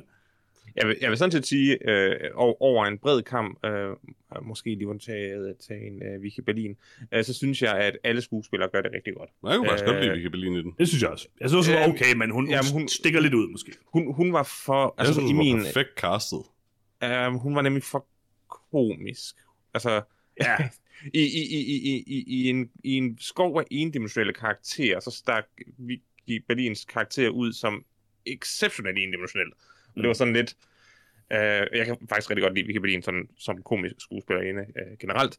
Øh, men i den her film, der, der, der, det, var, det var bare ligesom, om hun lige var et, øh, en, i lidt en anden film. End, end stikker måske lidt ud, det kan jeg godt. Ja. Øh, Jeg kunne også godt lide hende, men jeg, jeg er meget enig med dig, Lars, at altså, hun, hun, hun er lidt anderledes end de andre, og det, det er måske ikke, det, det giver måske egentlig også filmen en lille smule, fordi at, ellers så var den måske også blevet lidt for sådan, øh, ja, ja, det, det, kedelig. det, det, det, det, det, var ikke helt gennemskue. Nej, det, det, det tilføjer noget til filmen, at der er en karakter, der er lidt uden for alle de andre. Øh, Så, så ja, jeg vil da ikke have sagt min, min, min kritik om, at filmen er der ikke helt sket nok. Vi jo ikke have været, været mindre gældende, hvis Vicky Berlins karakter havde været Mm. øh, mindre døde, hvis, hvis det giver mening. En, en ting, jeg ma- virkelig manglede den her film, efter at have set især The Square, men, men sådan set også Force Majeure, det er, at jeg synes, at Ruben Østlund, altså, og det er også øh, hans øh, cinematograf og så videre, altså, han laver nogle fantastiske skud. Øh, Frederik øh, Wenzel er hans cinematograf på alle film, tror jeg nok. Og altså, der er, der er sådan nogle visuelle ting i The Square, som jeg bare har, som jeg kan se for mit indre blik, og som jeg bare synes er fantastiske skud. Øhm, og der er ikke rigtig nogen af dem i Triangle of Sadness, synes jeg. Den prøver selvfølgelig med den opkast-sekvens, og den er også, den er også øh, fin nok og alt muligt, men jeg tror ikke, det er noget, jeg sådan vil huske visuelt øh, over tid. Altså, jeg, jeg, jeg, jeg, bare lige for at sætte et par ord på den der opkast-sekvens. Øh, det synes jeg, det, det er ikke noget, der fanger mig. Øh, jeg synes, det er ulækkert, øh, og jeg synes ikke, det er, det er, det er komisk. I hvert fald ikke, når det bliver taget ud øh, en absurdum. Øh, og det er jo virkelig, hvad, hvad der sker her. Det er, jeg ved ikke, var, var, var det et kvarter eller 20 minutters lang øh, opkast-sekvens? Altså, det var, det var meget, der var meget opkast. Det tilføjer øh, jo ikke rigtig noget, kan man sige. Nej, så, så selvom det måske er den scene i filmen, der sådan er øh, altså, en, en eller anden form for klimaks, i hvert fald, i hvert fald akt 2's øh, klimaks, øh, så, så, så, så faldt det igennem for mig, fordi jeg bare ikke synes, at opkast og toiletvand er sådan vildt interessant. Altså, jeg er ikke noget decideret imod scenen overhovedet. Det er bare sådan, ah, det er meget tydeligt, at det den prøver meget, at være sådan det her store klimaks på filmen, sådan midt i, eller, altså sådan, det er jo, det er sådan det, som det meste af, af de billeder, man kan finde øh, fra filmen, er fra, og det er tydeligt, det er ligesom er det, der ligesom er centrum for filmen på en eller anden måde. Øhm, og jeg, jeg synes bare, det er lidt for langt. Jeg synes, at filmen er bedre før og efter øh, cruise-sekvensen, vil jeg sige. Jeg synes og... generelt, at i sådan tredje akt, der synes jeg, der er nogle super sjove idéer, og jeg synes, at sådan, den økonomi, de får opbygget, er interessant, og jeg synes faktisk også, at slutningen er ret god. Uh, og jeg, synes, jeg fik nogle voldsomme lost vibes, sådan komisk lost vibes, hvilket jeg egentlig synes var en rigtig god ting. Altså, det, det, det fungerer ret godt. Så jeg synes, der er rigtig gode elementer i det, uh, og sjove idéer. Uh, Helt klart. Jeg synes, jeg synes noget, noget af det, jeg vil prise filmen mest for, øh, øh, udover hvor, hvor, hvor flot den ser ud, det, den er virkelig skudt godt, og det er, det er i sig selv øh, grund nok til at, at se filmen i bund og grund. Øh, men, men, men det er den lidt, øh, altså dens aktstruktur. Den er interessant, fordi nu, nu nævner vi første, anden og tredje akt, og det er jo fordi filmen kalder det første, anden og tredje akt. Mm. Øh, men det er ikke den klassiske filmiske første, anden og tredje akt. Det er, det er en meget mere øh, opera aktstruktur. Altså hvor, hvor at de tre akter egentlig mm. fungerer som, man kan næsten sige, uh, kortfilm i sig selv, og behandler ja, et eller andet. De har et setup, et build-up og et payoff. Hver især. Præcis. Og så er der lige en lille pause, hvor man kan gå ud og, og få, et, få et champagne, og så kommer akt 2, det foregår et andet sted, helt ligesom i opera, starter et andet sted, der sker noget det sted, øh, og igen ligesom opera, så forlader man ikke det sted, akten foregår, fordi det er jo en, en scene kulisse, den foregår på. Og så over i tredje akt, der, der foregår på, på, på øen. Uh, så det synes jeg var sjovt at mm. lege med, med, med, med, med aktstrukturen og sige, at det her det, det, er, det er en historie, der skal opleves ud i et. Og historien består af tre tabløer. Et parforhold uh, i krise, en dekadent uh, yard-rejse og nogle folk på en øde ø. Uh, det, det synes jeg, sådan, det, det, det, var noget, det var noget af det, der fik mig til at holde igennem de to og en halv time, uh, hvor jeg i ny og kiggede på uret og tænkte sådan, vi skal også hjem på et eller andet tidspunkt. Jeg synes jo, at, at uh, Jarmo-karakteren er ret god. Uh, Jarmo var herlig. Ham vil jeg også gerne have vidst meget, meget mere om.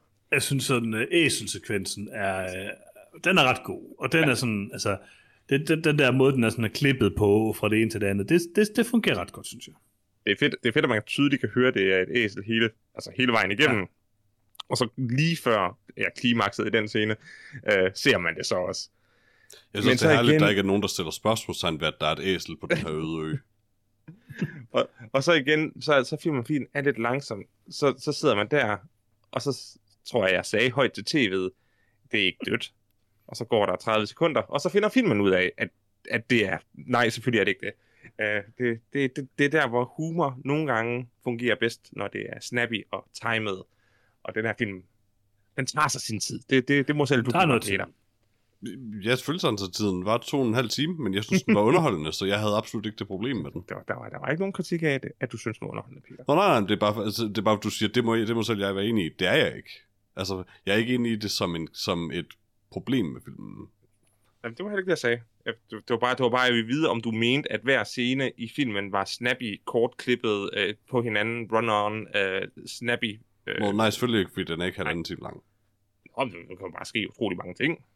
Ej, men jeg synes sådan set også, at den er ganske be- begivenhedsrig, den her film. Den har, som sagt, som du også selv har talt om, tre selvstændige mm. øh, sådan Ja, ja. små historier ind i, i sig. Så jeg Og synes ikke, at den... opera, opera er notorisk alt for lang i sin form, så, så, så det, er ikke, det, er jo ikke, det er jo ikke det, øh, jeg, jeg kritiserer den for. Nej. Jeg kritiserer den for, jeg kritiserer den for, at jeg ikke var underholdt hele vejen igennem. Det er noget andet, men det, er, det kan jeg jo selvfølgelig ikke øh, følge. Altså, jeg, må, jeg er næsten lige ved at sige, jeg må næsten tage alt, hvad jeg har sagt til mig igen, for jeg har lige fundet ud af, at produktionsselskabet er Neon, og jeg havde lovet, at jeg ville elske alle Neon-producerede film. Øh, Det er sådan dem, der lavede Titan i øvrigt, Lars. Øh, Ja, Titan og, altså, og- alle gode film kommer fra Nieren, det har jeg sagt mange år. Jamen, det er rigtigt. Det gør, det gør de altså virkelig. Men jeg må holde fast og sige, at uh, Triangle desværre er en lille skuffelse for mig, selvom jeg egentlig godt kunne lide den. Den er en, det er en glimrende film. Øhm, men den er for lang, og den er en skuffelse sammenlignet med hans øvrige værker, som jeg synes siger noget af det samme, bare bedre. Eller, okay, Force Majeure siger noget helt andet, men uh, The Square har elementer af det her, men har en noget dybere liggende samfundskritik, synes jeg. Ja. Jamen, Så, øh, jeg kan jo ikke sige meget mere, end at, øh, end at jeg er ganske uenig med det meste af de, eller de fleste kritikpunkter, jeg i hvert fald i rejser mod filmen. Men, øh, men sådan er det jo bare. Det er jo det. Skal vi Jeg give nogle karakterer? nogle karakterer. Ja, lad os det. Jamen, jeg vil gerne starte med at give den 4 ud af 4. Jeg synes, den var fabelagtigt underholdende. Øh, det her, det er en film, jeg øh, meget komfortabelt vil øh, føler, jeg kan anbefale øh, langt de fleste at se. Og jeg er heldigvis ikke særlig uenig med Peter, fordi jeg vil gerne give den her film 3 ud af 4. Det er en film, der er værd at se. Øh, det, det desværre bare ikke op på, på her, hvor jeg var helt oppe at ringe, øh, så, så, så 3 må, må den nøjes med. Jeg er meget enig med dig, Lars. Det er også en, øh, en klar træer. Øhm, og jeg synes, det er en rigtig, rigtig god film. Mm-hmm. Den var Det var vores anmeldelse. det Det var var vores det. anmeldelse af Triangle of Sadness, så. Det var det. Skal vi komme videre til, hvad vi har set siden sidst? Ja, lad os det. Fedt. Peter, hvad har du set? Ikke en skid. Okay. Dejligt segment. Lars, Det er, lidt, set? det er lidt løgn. Jeg har set den anime, men jeg har ikke set den færdig, og jeg har jo heller ikke... I sidste episode af podcasten talte jeg om, at jeg har begyndt at se uh, Black Panther Wakanda Forever, og kunne lide den indtil der, hvor jeg var kommet. Jeg har ikke set den færdig nu, den er pisse lang. Uh, og jeg har, ikke, jeg har ikke tid og lyst til at sætte mig og se en hel film under andre omstændigheder lige for tiden, så det bliver sådan lidt i brudstykker, men jeg kan stadig godt lide den. Um, til gengæld har jeg set uh, syv afsnit, tror jeg, af animeen uh, Chainsaw Man, den meget populære anime, baseret på den ekstremt populære manga, uh, om en uh, ung mand, der kan få en motorsag ud af hovedet og hænderne. Har du læst bogen, Peter? Nej, det har jeg ikke. Øh, Jeg læser desværre ikke manga, øh, men øh, jeg elsker anime. Øh, Og jeg kan sige, at øh, Chainsaw Man er en fabelagtigt underholdende anime. Øh, Flot animeret, bruger øh, 3D-animation rigtig meget, hvilket jeg sædvanligvis øh, ikke kan fordrage i anime. Øh, Det ser rimelig funky den, her. den her gør det så, så tilpas godt. Den bruger også 2D-animation. De, de plejer at kombinere begge dele, når de gør det. Men det her det er faktisk nok den bedste integrerede 3D-animation, jeg har set i anime. Um, det er rimelig smertefrit, øh, og den er enormt underholdende.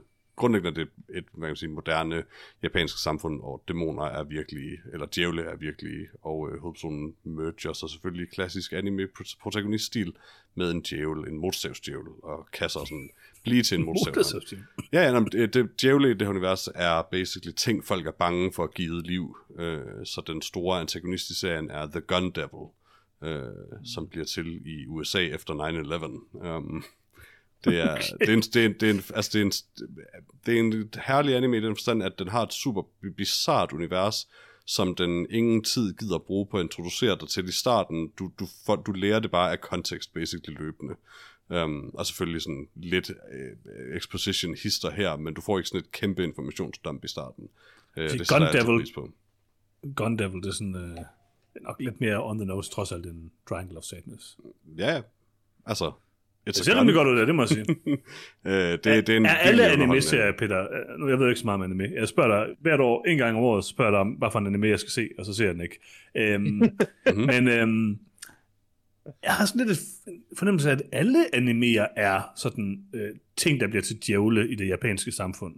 Ikke alle, men det er jo ikke overraskende, at et samfund, hvis folklore langt hen ad vejen er baseret på netop den her idé om, at altså, altså de her ekstremt mange ånder, som essentielt bare er dagligdags ting givet liv, Mm. øh, og sådan, altså det der med, at når, øh, kender du det, der, når du løber tør for toiletpapir, mens du på toilettet, det er en djævel sådan, altså det er bare, det er inherent i, i japansk kultur jo, så det er jo ikke så, så besynderligt, at, øh, at det også optræder i rigtig meget af deres, øh, rigtig mange af deres sådan, moderne historier, eller hvad man skal sige. Okay, Men Lars? det er en øh, fremragende serie. Jeg kan varmt anbefale den. Meget stilistisk. nice. Ja, Øh, jamen, øh, jeg øh, har set øh, sæson 2 af øh, Clarksons Farm. Øh, jeg var jo øh, stor fan af den første sæson, øh, og jeg synes, øh, de er stærkt tilbage øh, med en øh, herlig øh, gang øh, landbrug i England, øh, der øh, i den her sæson fokuserer meget på, hvad de engelske bønder skal gøre efter øh, Brexit, nu hvor de mister alle deres EU-kroner. øh, man kan sige, desværre så, så kommer der ikke rigtig en forløsning i sæson 2, øh, men det, det er ret tydeligt, at, at der også kommer en sæson 3. Øh, og det virker jo så til nok måske være det sidste, vi skal se til Jeremy Clarkson, øh, i det af hans seneste upassende udtalelser øh, på Twitter øh, nok gør, at øh, Amazon ikke vil, vil forlænge hans kontrakt ud over øh, 2024. Jeg synes, det var, hvis det var en serie, jeg troede var cancelled, så troede jeg, det var den her, Lars. Ja, men... Øh, Det er den så men, øh, kind of også fra 2024. Altså, de er, i gang med, de er i gang med at filme sæson 3 lige nu, øh, har øh, Caleb øh, Cooper øh, skrevet på, på Instagram. Så jeg tænker, at... Altså, taget betragtning af, at Amazon ikke har lavet en hård... Øh, han er ude nu, øh, så, så er jeg ret sikker på, at, at de lærer... Der er garanteret en, en ny øh, Top Gear, ja, det hedder det selvfølgelig ikke, det hedder Grand Tour øh, Present, er de sikkert ved at filme, og så sæson 3 af det her. Og jeg tror bare, at Amazon gerne vil have valuta for de penge, de har investeret, Mm. før de siger til Clarkson, at han er blevet en for gammel mand med for dumme holdninger. Hvilket øh, med al respekt øh, virker til at være en, en fair vurdering af Bestemt. Jeremy Clarkson. Jeg har jo også set lidt af det, jo kommer jeg jo i tanke om, fordi jeg har været på Ja, besøg jeg- har vist dig lidt. Øh, og det var, det var ganske underholdende, som, som Clarksons farm altid er det. Mm-hmm. Mm-hmm. Jeg har øh, set lidt forskelligt. Jeg har set øhm, øh, Junji Ito Maniac Japanese Tales of the Macabre på Netflix, som er en ny øh, anime-serie. Så jeg har bare set en anime-serie, Peter. Mm-hmm. Mm. Øhm, baseret på øh, Junji Ito. Øh, øh, det må jo være manga, er det det? Det ved jeg faktisk ikke. Det mener jeg da Comic bestemt. books. Det, det er en Øhm, manga. Ja, det er faktisk lidt... Det er jo sådan en graphic novel mere. i det er virkeligheden. også jeg en ikke sikker på, manga. man vil kalde det. det er faktisk lidt i tvivl. En manga Det er en graphic novel, jo. Og men en manga er vel noget meget specifikt. Det er jo sådan, formatet af en manga er i hvert fald overhovedet ikke det, som øh, Junji Itos ting er. Men øh, Mm. I don't know. Jeg ved ikke rigtig, hvad en manga er. Så, Så en, who en, knows? en, en, en, en manga øh, er en øh, grafisk øh, novel, du læser i den forkerte retning. Jeg tror, det er bare jeg tror, fordi, det er i Japan. ja, ja, præcis. Altså, men, en, jeg en tror, manga er en graphic novel på samme måde som en tegneserie er også en graphic novel. It's all the Ja. same thing. Det er, det er Okay, hvis, illustrationer, vi, hvis, det det er er det kriterie, hvis det er det kriterie, vi går ud fra, så er det helt tydeligt en manga. Men jeg er ikke helt sikker på, at det er det der er kriteriet. Men det er også ligegyldigt, fordi i hvert fald så er jeg øh, vild med Junji Ito, øh, og har en hel masse af hans øh, graphic novels øh, som øh, hardcover-bøger derhjemme.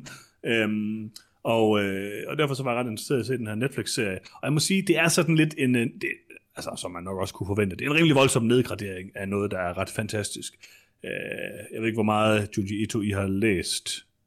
Altså, jeg som sagt læser ikke mangaer, men jeg er intimt bekendt med Junji Itos øh, illustrationer, så... Øh, indikerer jo også, at det ikke er en manga, Peter. Hvis du er bekendt med det. Hva- Hvad? Jeg er bekendt Hvad? med masser af mangaer, Johannes. Ah, okay, jeg okay, læser okay. bare ikke mangaer.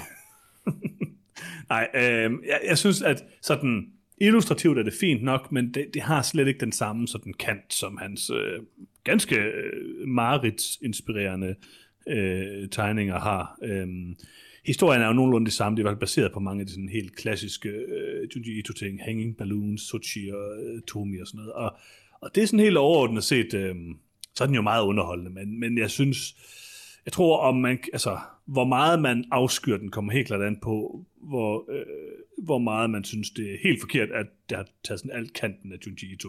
Jeg synes stadigvæk, det er meget underholdende. Man skal bare være bevidst om, at det er slet ikke det samme, man får ud af det, som at, at læse en af hans historier, øh, som jeg jo et varmt kan anbefale. Øh, så derfor er jeg ved at læse en masse af dem øh, igen, og, øh, og det er altså ret... Øh, det er vilde sager, det må man sige. Mm-hmm. Mm.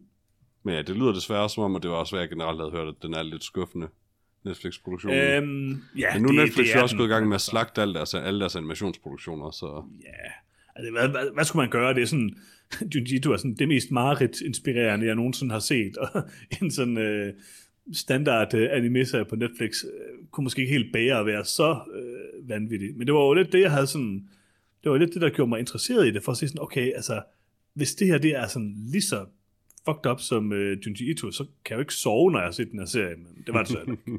Så uh, ja, bøgerne er stadig noget bedre. Undskyld, mangaerne er stadig noget bedre. Uh, Peter, Martin, du har ikke set mere? Det har jeg ikke, nej. Lars? Uh, ja, uh, jeg har set endnu en sæson 2. Uh, jeg har nemlig set sæson 2 af Opera Opera-rejsen, Oh. øh, hvor uh, Rasmus Broen, fra, uh, Frederik Silius og Allan uh, Gravgaard Madsen igen tager ud i Europa uh, for at uh, drikke øl, ryge smøger og se opera. Uh, og det er jo i bund og grund tre af mine yndlingsting, så uh, det er tv lige efter mit hjerte. Det lyder Jeg, jeg synes, at de, øh, de fortsætter stærkt. Hvis man kunne lide første sæson, så er der ikke nogen tvivl om, at man skal, skal se videre. Øh, de har ikke længere deres autocamper, øh, som ligesom gav en eller anden form for rød tråd og, og, og, og comic relief øh, hele vejen igennem. Øh, nu bor de sådan lidt mere på nogle øh, ret vanvittige øh, Airbnb-steder. Øh, så det er, også, det er også sjovt, men det bliver bare en lille smule mere øh, fragmenteret. Øh, så øh, der er stadigvæk øh, gode opera, øh, sjove observationer, og så nogle folk, man nok enten synes er herlige eller forfærdelige, og ja, uanset hvilken kalori man falder i, så er det jo værd at se på. Cool. Mm. Nogle af jer, der har Altså- set, noget, set noget Operarejsen 1, eller? Nej, Jeg har ja, men jeg har tiden haft lyst til at se det. Okay. Jeg har set noget af etteren, og synes også, det var moderat underholdende. Jeg har ikke ja. det store forhold til det. Øh, hvad man sige, det jeg, jeg så noget af det, og så så jeg lidt noget af orkestret samtidig, og så tror jeg bare, jeg var mere interesseret i orkestret umiddelbart, så jeg vendte aldrig rigtig... Mit fokus ja. var aldrig rigtig på operarejsen. Ja, for mit vedkommende var det, jo, var det jo helt modsat. Jeg så først Operarejsen, og så så jeg orkestret bagefter. Og selvom orkestret var, var fint nok, øh, så, så synes jeg, at Operarejsen bare var mere...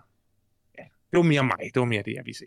Mm. Altså, jeg kan jo rigtig godt lide orkestret. Jeg glæder mig meget til den nye sæson også. Øhm, så altså, derfor var jeg også, har jeg været meget interesseret i at se den her operarejsen. Jeg, skal også, jeg vidste faktisk ikke, der var kommet en ny sæson. Men jeg kan generelt godt lide Frederik Silius. Jeg synes, han er rigtig, rigtig sjov. Øhm, det kan han i hvert fald være.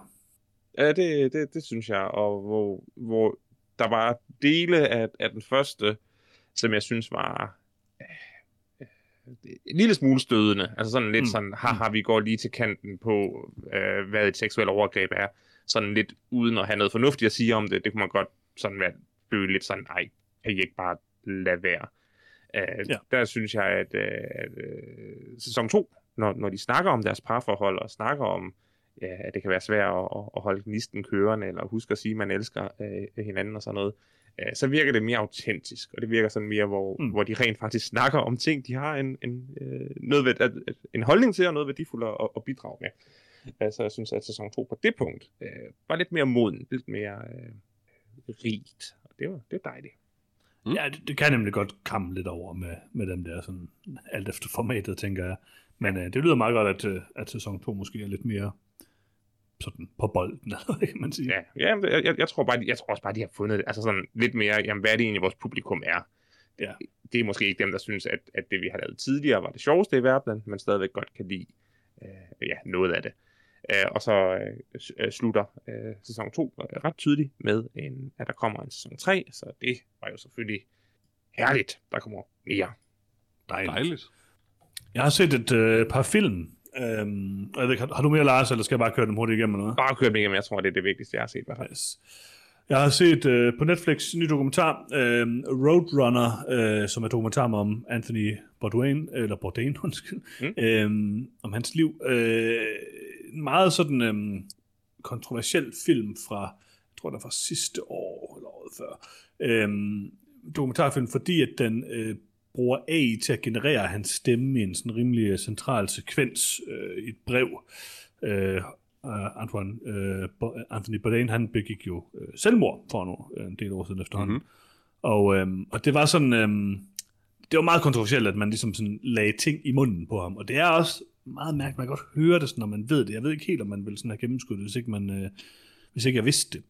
Øhm, derudover så, altså, så kan man også diskutere det med, kommer den for tæt på, og er den for sådan fokuseret på, at, at sådan forklare hans, altså hans endeligt. Jeg synes faktisk hele vejen igennem, at det her det er en ret vild film. Det var meget øh, rørende og meget intens og meget, altså ekstremt flot. Øh, virkelig, virkelig, virkelig flot, fordi at helt det der Parts Unknown tv-universet fik opbygget, mm. bare har nogle helt vilde scener. Øh, der er sådan et klip i dokumentaren, hvor han øh, står sådan, altså, og det er også, altså, den der Parts Unknown serie, generelt de serier, han lavede, de, de fulgte jo sådan virkelig hans, det synes jeg ikke er overtolket, altså de, de følger jo hans menneskelige udvikling, og til sidst det rot og søgen efter mening, alle mulige forskellige ting, og flugt fra virkeligheden, og alle de her ting, som dokumentaren berører. Der er en rimelig fantastisk scene i, i dokumentaren, hvor at den øh, klipper fra sådan en, et, et afsnit, de laver, øh, som er sådan meget tydeligt øh, Apocalypse Now, inspireret, hvor han står sådan i øh, bare til badet i blod fra et svin, han lige har dolket med sådan en kæmpe stor, øh, sammen med sådan nogle øh, folk der fra junglen, øh, med sådan en stor øh, træstam, eller sådan en spyd nærmest. Øhm, og så klipper til, at han står sådan i kan med jakkesæt på. Og det, det, det er meget, meget, meget effektivt, og meget, meget, meget sådan interessant på en eller anden måde. Øhm, jeg vil sige, til, altså, der er sådan et stort kontrovers med den her film, som jeg tror, de fleste har fokuseret på det her med, øh, med AI-stemme, øh, og, og, og det er, hvad det er. Det, det synes jeg måske også er lidt, eller det synes jeg er grundlæggende er mærkeligt, at de vælger at gøre det. Det kunne de have gjort på tusind andre måder, øhm, som havde været mere sobert.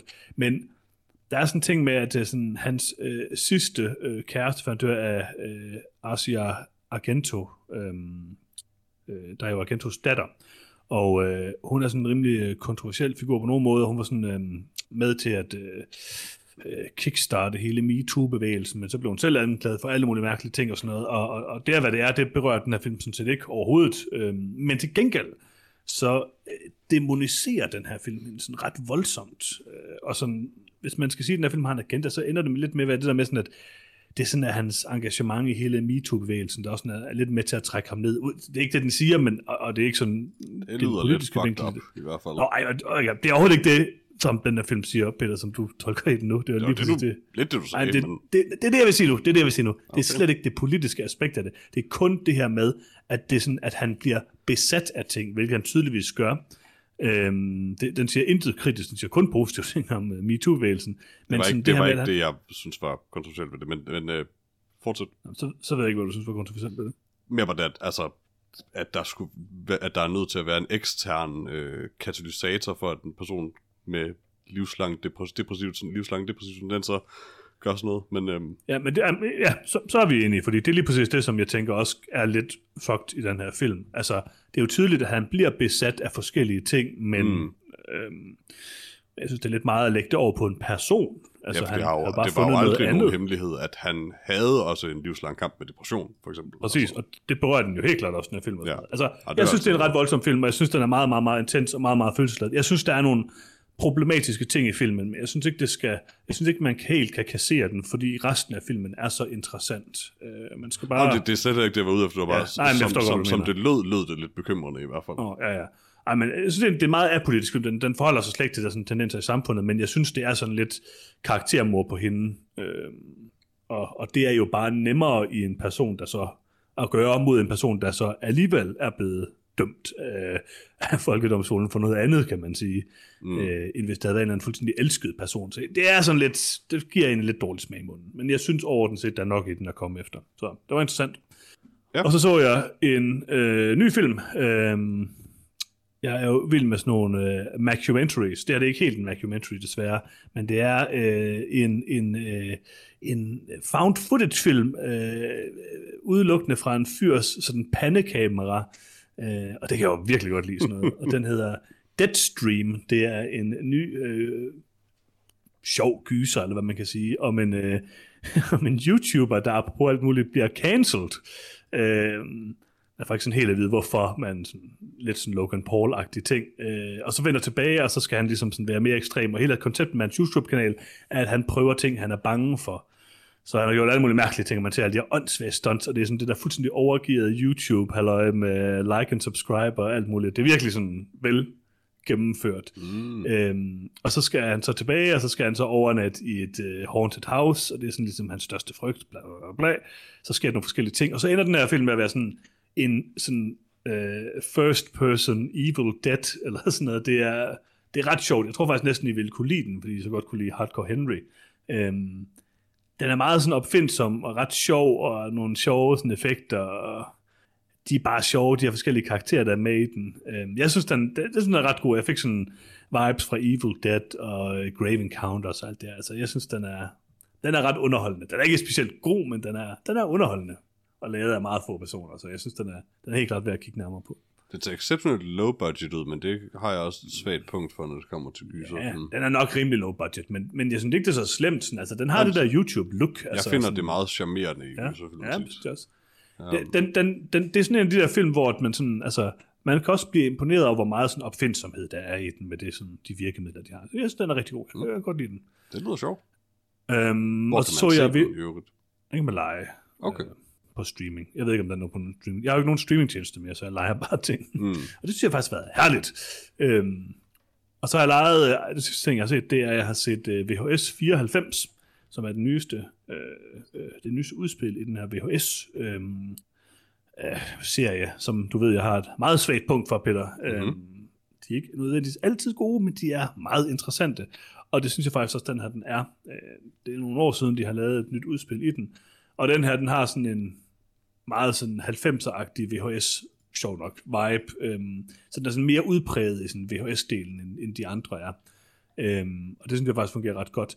Og så er der bare en helt fantastisk sekvens. Øhm, og nu kan jeg ikke huske, hvad det er, hun hedder, hende, der har lavet den, men vi så faktisk, en, det er hende, der har lavet den der The Watcher, den der nye film, øhm, hvis I kan huske, vi så en trailer til den. Øhm, hun har lavet en, der hedder øh, Storm Drain, Chloe Okuno hedder hun. Og den er, altså alene den, hvad hedder det, øh, lille øh, sekvens, der var måske et kvarter eller sådan, er klart ved at se den her film for. Det er sådan lidt ligesom den der kult-ting i VHS 2, Peter, hvis du kan huske den. Øh, Øh, ja, eller, I hvert fald sådan kvalitetsmæssigt er det noget nær det samme. Så det har gjort mig super interesseret i Chloe Kuna, hvad hun ligesom kan, kan finde på. Øh, Jeg synes, at VHS øh, 94 var overraskende god, øh, og jeg kan generelt godt lide de her film, det ved jeg godt, men, øh, men, men den her, den havde også en sådan rimelig, rimelig højt niveau, vil jeg sige. cool. Så øh, ja, værd at se. Og det var det, jeg havde øh, set siden sidst. Hedder den bare VHS 94? Jeg er ude i et, tror jeg, og så med nogle skråstreger. Okay, fordi det er i hvert fald meget svært at finde den på IMDb, eller rettere sagt umuligt. Ja, Bare ud man kan lege den, jeg ved, man kan lege den rimelig billigt på Blockbuster, hvis man er interesseret i den. Okay. Jamen, jeg er, Så altid, den er- lidt, den jeg er er altid desværre lidt interesseret. Nu fandt jeg den. Ja, den er, den er god. Den er vist lavet til Shutter, den her øh, amerikanske horror streaming tjeneste, som man desværre ikke kan se i Danmark, og det er mm. meget frustreret over det. Har jeg alle dage været. Øhm, men øh, jeg tror aldrig, Shutter kommer til Danmark, så... Nok ikke. Nå, det var vel egentlig øh, det for i dag, var det ikke? Det tror jeg. Jo. Det tænker jeg. Altså, vi kan jo godt lige tage lidt nyt i nyt, hvis I, øh, hvis I mangler det. Altså, jeg kan godt leve uden, i hvert fald. Nyt i nyt! Kan du, du bliver nødt til at sige det, Peter. Det virker forkert. Nyt i nyt. Tak for det. Vi tager bare lige hurtigt biografen, og det er egentlig bare fordi, jeg vil sige, at øh, øh, i biografen, der kan man lige om lidt se øh, øh, Cocaine Bear, øh, øh, baseret på virkelige hændelser, Lars. Øh, Hvad hedder det? Bjørn, der tager kokain. Den ser jo fatteligt dårlig ud, den film. Den ser rigtig, rigtig dårlig ud, var det vil jeg sige. Men så kan man nemlig også se Missing, som er lavet af dem, der har lavet Searching, som er en af mine yndlings mockumentaries. Og jeg Så det er en film, der Searching, og så en film, der hedder Missing. Ja, og det er faktisk en Nice. efterfølger til Searching, og jeg er 100 Kommer der så en træ, der hedder. Finding på et tidspunkt? Det håber jeg, det håber jeg. Uh, og så kan man selvfølgelig se uh, uh, årets mest ventede film, uh, Tar af uh, Todd Field, som uh, vist skulle være den bedste film uh, uh, i år. Så uh, den kan man også lige glæde sig til. Men altså, Missing, helt ærligt, det er en mockumentary. Den skal man se. Hmm. Og det var nyt i nyt. Nyt i nyt. Tak for det, Peter. Og jeg tænker, det var det, vi havde valgt at bringe i den her herlige episode af Noget Film. Jeg har ingen idé om, hvad vi anmelder næste gang. Det er heller ikke. Det bliver Det spændende. ud af. Det bliver altså rigtig spændende. Men uh, altså, The Whale kommer snart. Vi finder ud af det. Vi finder ud af det. Det er okay. Ja. Er Interessant. Nå, men øh, tak fordi I lyttede med, og vi høres ved igen i næste uge. Peter, hvad er det, man, øh, man kan og skal? Man kan finde os på nogetomfilm.com eller på facebook.com slash nogetomfilm. Jeg tror stadig, vi har en e-mailadresse, der hedder nogetomfilm at, at gmail.com. Øh, prøv den, det kan være, den virker. Øh, så skal man, kan man selvfølgelig høre podcasten, der hvor man allerede hørt den. Hvis ikke man har subscribed, så gør, eller- så gør lige det. Please. Please. Øh, og selvfølgelig øh, en god anmeldelse. Top stjerner, thumbs up, alt det der, man nu gør. Øh, følg os på TikTok. Um, men det allervigtigste, du kan gøre, kære lytter, det aller, allervigtigste, du kan gøre, det er at dele podcasten. For hvis der er bare én af jer kære, kære lyttere, der deler podcasten med en anden, så er der en mere, der hører noget om film. Og er det ikke det, det hele handler om? Det skal vi ind. Ja, det. Jo. Et definitivt svar. Mhm. I love it. Meget definitivt. Så øhm, tak fordi I lyttede med, og vi høres ved igen næste uge. Hej hej. Hej hej. Hej.